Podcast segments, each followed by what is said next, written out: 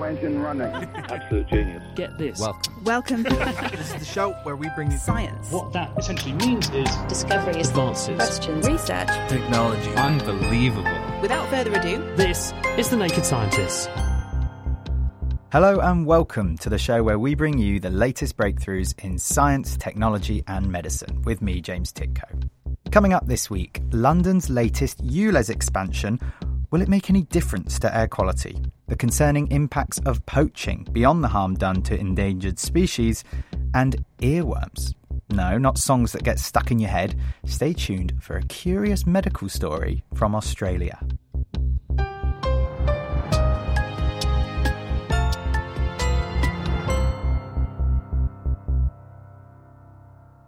The big story in the UK this week is the expansion of the ultra low emissions zone, ULEZ, in London. The detrimental effects of poor air quality on our well-being are widely acknowledged by public health bodies.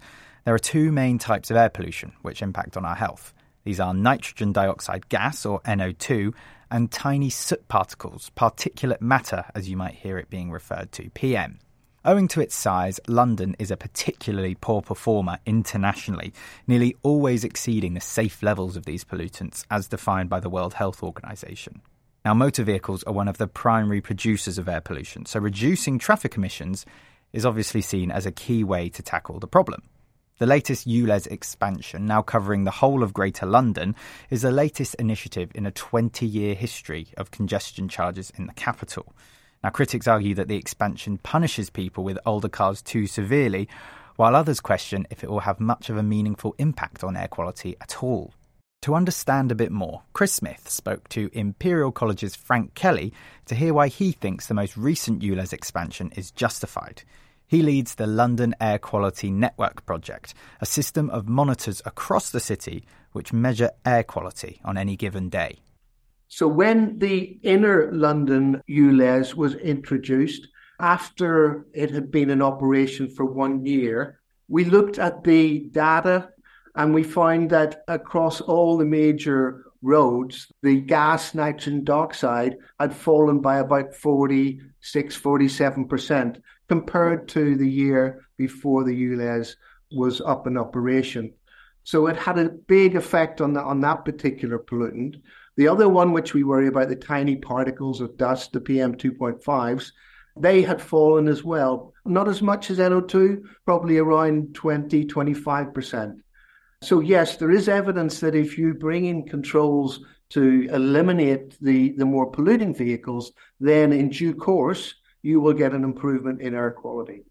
But that's been the bone of contention, hasn't it? Because it seems there's almost an arbitrary line in the sand where cars of a certain age can come in, cars of a greater age can't come in. Electric vehicles are completely exempt. And some people are arguing, well, electric vehicles, we regard them as highly green, but in fact they pollute in a different way. They're heavier, they produce more tyre wear particles, they also produce more brake wear particles. So we may just be robbing Peter to pay Paul in pollution terms. Well, there is a lot of very solid evidence which has shown that the exhaust emissions, particularly from diesel vehicles, are particularly harmful to our health.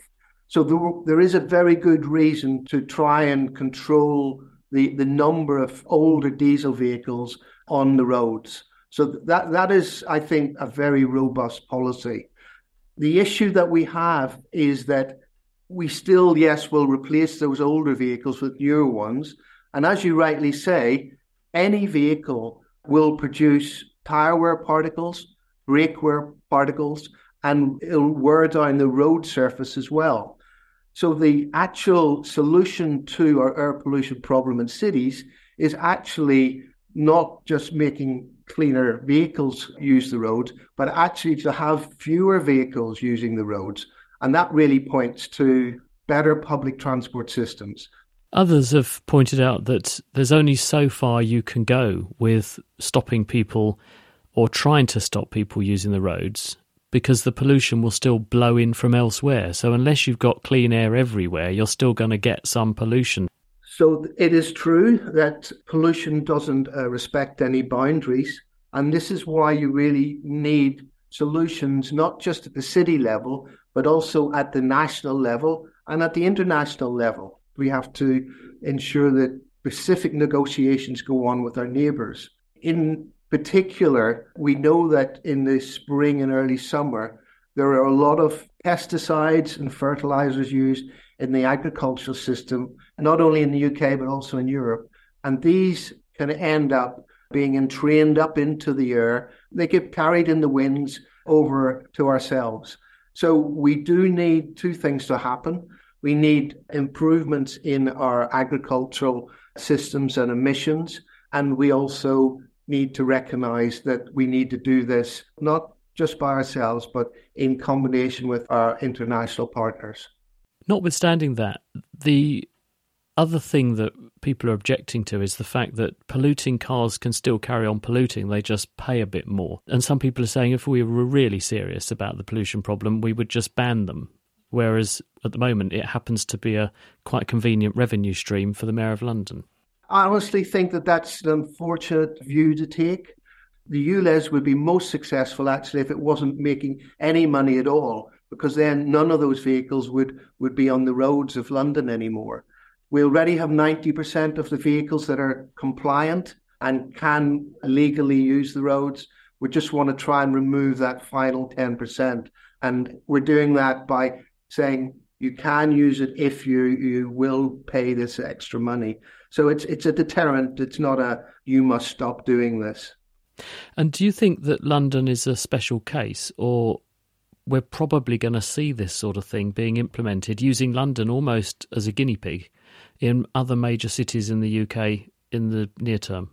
Yes, I think it's 15 cities across the UK which have what is called clean air zones, and they operate in various ways. Some of them, like the ULEZ, will charge a vehicle owner a daily fee if they use their vehicle on the roads. Others will only be in operation during certain times of the day, and others will just be deterrents to certain types of vehicles.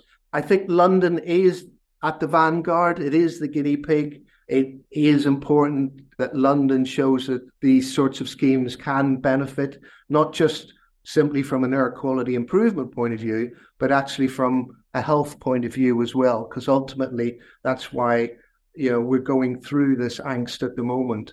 There's 500,000 people with asthma in Greater London, and many of those require medications on a regular basis and, and, and require more medication when pollution levels increase. So ultimately that has to be the benefit. And if London can demonstrate that, then I think, you know, others will others will follow. Imperial College's Frank Kelly there. A milestone in UK medicine was reached this week when doctors announced that they had successfully completed the country's first uterus or womb transplant. The organ was donated to the recipient, who lacked her own uterus, by her sister, who had completed her own family. Now, Ellie Patterson is a junior doctor currently working in obstetrics and gynecology in Wellington, New Zealand. She developed a keen interest in the science of uterine transplants from the time that she was a UK medical student and has been following the story over a number of years. She took our own Chris Smith through what the procedure involves. Uterus transplantation is now a proven available treatment for absolute uterine factor infertility, which means that women either don't have a womb or they have a womb which is unable to support a pregnancy. So, the vast majority of cases of uterus transplant that have happened, and there's about 100 cases that have happened across the world, are for women that have been born without a uterus. So, that's a congenital reason. The process itself involves IVF as well as the transplant procedure. You need to transplant embryos into the recipient. It's a very high risk pregnancy, so there's a lot of monitoring involved. Following successful pregnancies and live births, if that does happen, patients will need to have the graft removed um, to avoid having immunosuppression for the rest of their lives. And when they actually do the surgery, I'm just thinking of the internal anatomy of the female body. You've got the vagina, mm. the cervix, and then the uterus sits on top. What bits do they take out of the donor, and how do they install that into the recipient? You need to take a decent amount of length with the arteries and veins that are going to supply the graft once you've transplanted it in. You need to take supporting structures. So that's mainly the ligaments that are attached to the uterus to be able to fix the uterus in place. The top third of the vagina is taken with the graft, and that will be attached to the existing two thirds of the vagina that will be within the recipient as well to allow menstruation once the transplant has started to work. And also, you need that passageway for the embryo transfer after the transplant has hopefully been successful. And the recipient, they can't conceive naturally once they've got this in place. So they can't conceive naturally because you don't have the connection between the ovary and the uterus. So the patients will need to undergo egg stimulation and IVF prior to the transplant They'll then have the transplant, um, and their embryos that have been created from IVF will be inserted via embryo transfer. And when will the obstetrician say that it's safe to do that? How will they know that the uterus they've put in has engrafted safely and it's healthy and it's capable of supporting a pregnancy in its new home? So, in terms of the rejection, that is monitored with a variety of different blood tests and also with cervical biopsies. In terms of being able to judge whether the uterus itself is functional is partially judged with the return of menstruation, which hopefully will occur in the first few months after the transplant. And are there any major risks if you if you have a baby like this? That we have to watch out for? Or do we think, to all intents and purposes, this uterus in its new home should work the right way and it should grow a baby to term that's healthy? Yeah, so in terms of fetal outcomes, it's just really too early to say. There's been about 40 babies that have been born, but seeing as the first birth was in 2014, it's really too early to be able to comment on whether there's any fetal abnormalities as a result of the uterine transplants. The surgery in the UK was paid for by donations. It cost about £25,000, were the, the estimates that I've read. Some people have argued that the woman in question didn't have to have this done. She had her own eggs, and her partner was able to fertilize them, producing embryos. They could have asked her sister to be a surrogate, for example. Is this a sensible thing given the risks? Yeah, so this is um, a concern that some people have raised this idea of having gestational parenthood as opposed to surrogacy. You know, there are some concerns about whether this is putting too much emphasis on the perfect quotation marks nuclear family and the way that that should be produced. But with surrogacy, there's a lot of ethical concerns that also come with that process. Um, there's a lot of countries throughout the world that surrogacy is actually not legal. Um, so I suppose families are much more limited if they don't have that as an available option to weigh up as well. I think it really should be done on a case by case basis and taking patients' wishes into account. Obviously, there's a lot of large surgery involved, which comes with a lot of risk. Ellie Pattinson speaking with Chris Smith. The Naked Scientists podcast is produced in association with Spitfire Cost effective voice, internet, and IP engineering services for UK businesses. Find out how Spitfire can empower your company at spitfire.co.uk. Music in the programme is sponsored by Epidemic Sound, perfect music for audio and video productions. You're listening to The Naked Scientists with me, James Tytko. Still to come, the nematode found nestling in someone's brain. First, though, we are in the midst of a global biodiversity crisis, and one of the regions being hit the hardest are the world's forests. Not only is deforestation increasing, but the ongoing trade of hunting and poaching is having a devastating direct impact on some of the planet's largest and most charismatic species. And a new study has just been released detailing that hunting and poaching is not just bad news for the animals themselves, but also the climate. The removal of large organisms is causing more carbon, which is normally stored in these forests, to be released in several different ways. Will Tingle spoke to the Wildlife Conservation Society's Vice President of Species Conservation, Dr. Elizabeth Bennett. The animals that are often the, the target of hunters because they're big and because they're spectacular, so they provide a lot of food and they also have tusks and horns that can be sold, are the large animals. If you can picture a monkey or a hornbill or a toucan, which with big beaks, they can eat very large fruits with big seeds and they disperse those seeds. And the trees which have those big fruits and big seeds tend to be bigger trees with harder wood, more dense wood, and therefore they capture and store more carbon.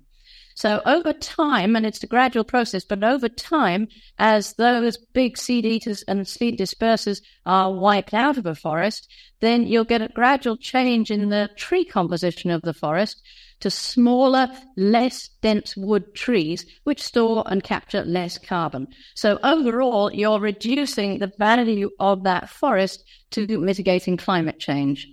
Then elephants, which have been really hit very hard by hunting, um, on top of that, they change the composition of the forest through the way they eat, through their browsing. So they tend to eat smaller, more edible trees, uh, little bushes and that sort of thing, which are more digestible.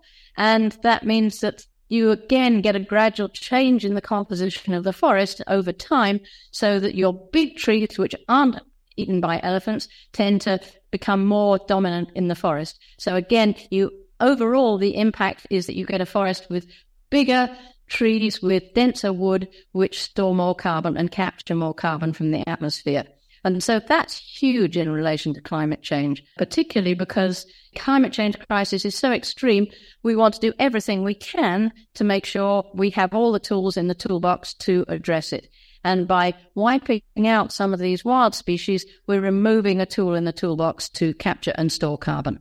How much of an impact on the climate might this be having?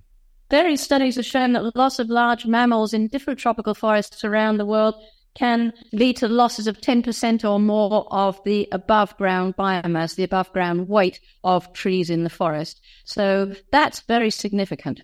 That is extraordinary, isn't it? That 10% of above ground vegetation could be lost due to poaching or hunting. Surely knowing that and being able to quantify that means that we can put more stringent protections in place for these organisms the amount of resources spent on protecting wildlife in tropical forests in countries around the world, and this isn't just in tropical forests, is, is wildlife conservation in general is greatly underfunded and under resourced around the world, uh, particularly in some of the poorer tropical forest countries.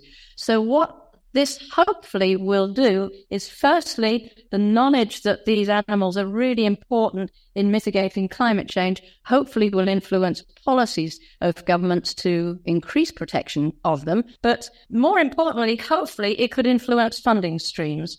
Wild species have no market value if they stay in the forest, apart from tourism, which in forest areas tends not to bring in huge amounts of money. But carbon does have an increasing market value.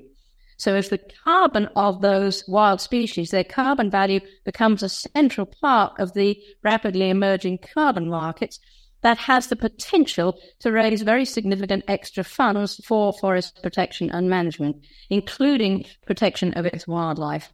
And if you have a carbon market for a forest which has its full elephant and primate and, and bird populations intact, that could raise very significant extra funds. And that's a really exciting potential opportunity. So, as cynical as it sounds, the sooner we can put a monetary value on these organisms, the more likely they are to be protected or worth something. Sadly, yes. And it's a monetary value that would be keeping them in the wild, in the forest, for performing their natural functions rather than their market value for hunting them and taking out of the forest, which is currently the main market value, sadly, that they have this shouldn't really be perhaps the main reason we want to keep them alive. We want to keep them alive because they are wonderful and special organisms. Absolutely. I mean, every single animal in the tropical forest that we're talking about is spectacular. It's beautiful. It's the result of millions of years of evolution. And the world is a richer place because they're all there. Elizabeth Bennett, and that paper has just come out in the journal PLOS Biology. An operation developed an unexpected twist for an Australian woman recently when the neurosurgeon working to investigate a large unexplained lesion visible on her brain scan pulled out an 8 centimetre long wriggling worm. Not normally an infection seen in humans, the snake parasite had invaded her brain by mistake. Thankfully, these sorts of events are rare, But Cambridge neuropathologist Kieran Allinson had a similar run in with a worm in a patient's brain himself a few years back. Chris Smith spoke to him about both of these extraordinary cases. This lady in Australia, I think she's 64, and she's had a um, symptoms including abdominal pain and diarrhea, night fevers, headaches, forgetfulness, and psychosis, depression, sort of psychological symptoms.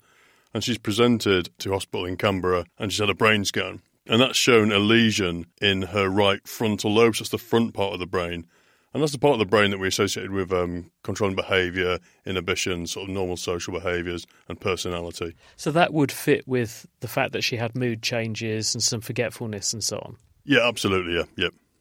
So what did they do next then? How did it come to light that there was a worm in her brain?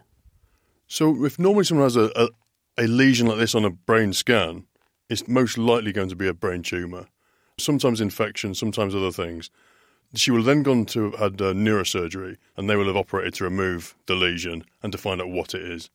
Would that normally come to someone like you? If a neurosurgeon does an intervention like that, would they normally send material to a pathologist to get them to tell them what it is?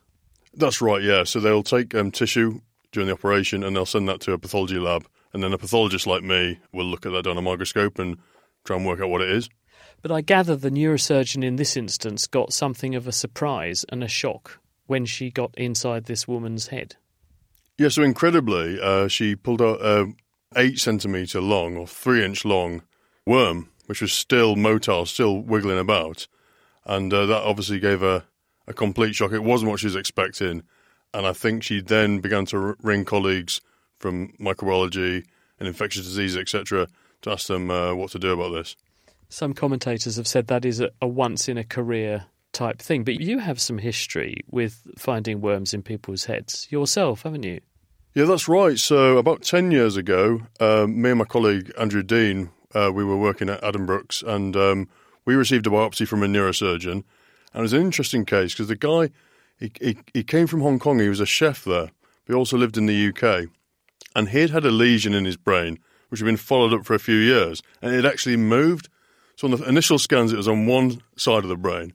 On later, a few years later, it was on the other side of the brain. And when they finally biopsied it and sent it to us, it was a worm, a different type of worm called uh, a sparganosis. So this was the one time where I've experienced this, a worm in the brain. Did the neurosurgeons then realise what they were dealing with? No, so that's the main difference with these two stories. On this occasion, the worm was much smaller. It certainly wasn't eight centimetres long. It was around one centimetre long and very fine and thread like and they just put it in the pathology pot and sent it to us. Until we looked down the microscope, we didn't realise it was a worm. How did you then work out what sort of worm it was once you had this is your worm rather than the one in Australia? Andrew Dean took photos of it on the microscope and he sent those photos to um, an expert and he emailed back straight away saying that's sparganosis. But then actually, we also um, took some of that tissue and extracted DNA with a Sanger and they were able to confirm genetically that it had the, the DNA profile of a sparganosis worm. This is the Sanger Centre at Hinxton that helped to sequence the human genome. You got them to read the genome of the worm and therefore work out what it was. Yeah, that's right. Yeah, and it was um, the first time that species had had its genome sequenced. So in both cases, we've ended up with weird worms in weird places in the brain. How do we think they got there? So they're both there by accident. Humans are not meant to be the hosts of these worms. The Australian one, the definitive host, the host in which it reproduces in, is the carpet python. Small mammals and marsupials eat things contaminated with the feces of the python, and then they get it, and then a python eats them, and that's the normal life cycle. Whereas um, in this case, I have read that the, the lady in Australia has gone out foraging for her own stuff from the wild, and it's thought that that was contaminated with a larvae from the python and that's how it's got into the human. But it's not meant to, and there's no route for it to get from there back to its normal host, the python. The worm's not meant to be there, and it's kind of reached a bit of a dead end by being there, I think. And it ends up in a brain. Of all the things you could have in your brain on, a, on an MRI scan, when you have a lesion in your brain on a scan, it's actually not a bad thing because it's treatable. And I hear she's doing well with anti parasitic therapy. So, actually, as gross as it sounds, having a worm in your brain, it's not that bad compared to the other things it could be. I suppose there's a risk that she might have more worms. And will they therefore treat her to make sure that she hasn't got more lurking somewhere else that could also find their way into her brain ultimately? Yeah, that's right. So I heard she had lesions in her lungs and maybe in her spleen, but certainly in her lungs. And so she's receiving um, anti-parasitic drugs like antibiotics, but for parasites, anti-helminth therapy. So hopefully she'll make a full recovery with that. And the worm that you studied, your chef from China, what was his story? How did he get it then? Supposedly from eating undercooked fish, an undercooked frog, undercooked amphibian, which is um, something that he did um, in Hong Kong, and that's uh, that's thought to have how it how it got into him. Was the story the same though, in the sense that you end up with a, a parasite getting into the wrong host, us, and because it, it, it doesn't know how to behave in us, it does all the wrong things and ends up in all the wrong places. Yeah, that's right. Yeah, so it's an accidental host in a human, and it's and it and it's got nowhere to go from there. It can't get back into its normal life cycle, and it's a dead end really. And did he recover with uh, the removal of the worm and then treatment? Yes, I know he made a full recovery. So the odds are quite good for this lady. I think so. Yeah, I hope I hope she continues to recover well. Yep. Discharged with advice not to go foraging where pythons have pooed. Uh, that's right. Yeah, and that's a sage advice for anyone. I think. Sage advice indeed from Kieran Allinson there. He was speaking with Chris Smith. And we've just got time for question of the week, which this week was sent in by listener Daniel. Hello, naked scientists. My name is Daniel from Norwich. My question is if you could travel in time, could you go back further than the Big Bang, the current thinking that defines the beginning of the universe as it is today? Thank you. Thanks for this one, Daniel. Now, as far as we know, the laws of physics don't allow us to travel backwards in time, only forwards. But we're going to indulge the hypothetical, and for that, I'm going to need some help. Here's Toby Wiseman, theoretical physicist at Imperial College London. The question really is was there time before the Big Bang? And the answer is unclear, but there are various proposals. So, one of them, one that I personally quite like, is one due to Hawking. And Hawking says that actually both time, space, and all the matter in the universe was created in a quantum event. And really, you can't think of time existing before that. Can I ask you to define a quantum event as best you can? By quantum event here, we really mean the universe, if you like, was measured. so some something somehow came along and measured the universe and forced it into a into a state. So we know in quantum mechanics you have to measure things and then they decide what they want to do. And the idea here would be that the, the state it was in is such that when we look at it today and we look back, it appears that it was just created at this instant, time along with space and matter. So time was born with the Big Bang, with the whole universe, and there was no before. For this theory to be true, we kind of have to be comfortable with the idea that something came from nothing. There are indeed other ideas out there. One, such as the multiverse, which is quite popular, definitely suggests there was a before. So, in that theory, the whole of our universe emerged from a tiny, tiny patch of some rather strange primordial space and time that was cold and possibly very quantum. But then, for whatever reason, something caused our tiny patch to suddenly inflate in size incredibly. And then, after that, it then heated up and formed what we call now the hot Big Bang. And that's a popular idea as well. The honest truth is, we don't really know which, if any of these, is the correct uh, proposal at the moment. We tried our best, Daniel. I suppose the sticking point here is that this is where we're at in physics, so to speak. We've got our theory of general relativity from Einstein and how we understand space time and the physical world, the macro level. And that doesn't quite match up with our understanding of the very small things, the quantum world, which is what we need to get into if we to understand the Big Bang. And until we find a way of kind of joining up these theories, that question is going to remain a mystery, isn't it? That's exactly right. And there are many proposals now, but it's still early days for all of them. And perhaps one day we'll know the answer. Thanks, Toby. That's Toby Wiseman from Imperial College London. Next time, we'll be answering this question from listener John. I was waiting for my flight from Durban to Johannesburg to take off. I shuffled my playlist and ELO's Last Train to London came on. The first lyric is, It was 9.29. I checked the time and it was 9.29. I have 493 songs in the playlist totaling 34 hours and 19 minutes. What are the odds of this happening? Don't worry, John. We won't let you down. And that's all we have time for. On Tuesday, it's the launch of our new series, Titans of Science, as Chris talks to some of the most iconic names in the field of science. First up, the first ever Brit to visit space, Helen Sharman. And in the coming weeks, expect interviews with Robert Winston, Sally Davies, and Anthony Fauci. Not to be missed. The Naked Scientists comes to you from the University of Cambridge's Institute of Continuing Education. It's supported by Rolls Royce. I'm James Tytko. Thanks for listening, and until next time, goodbye.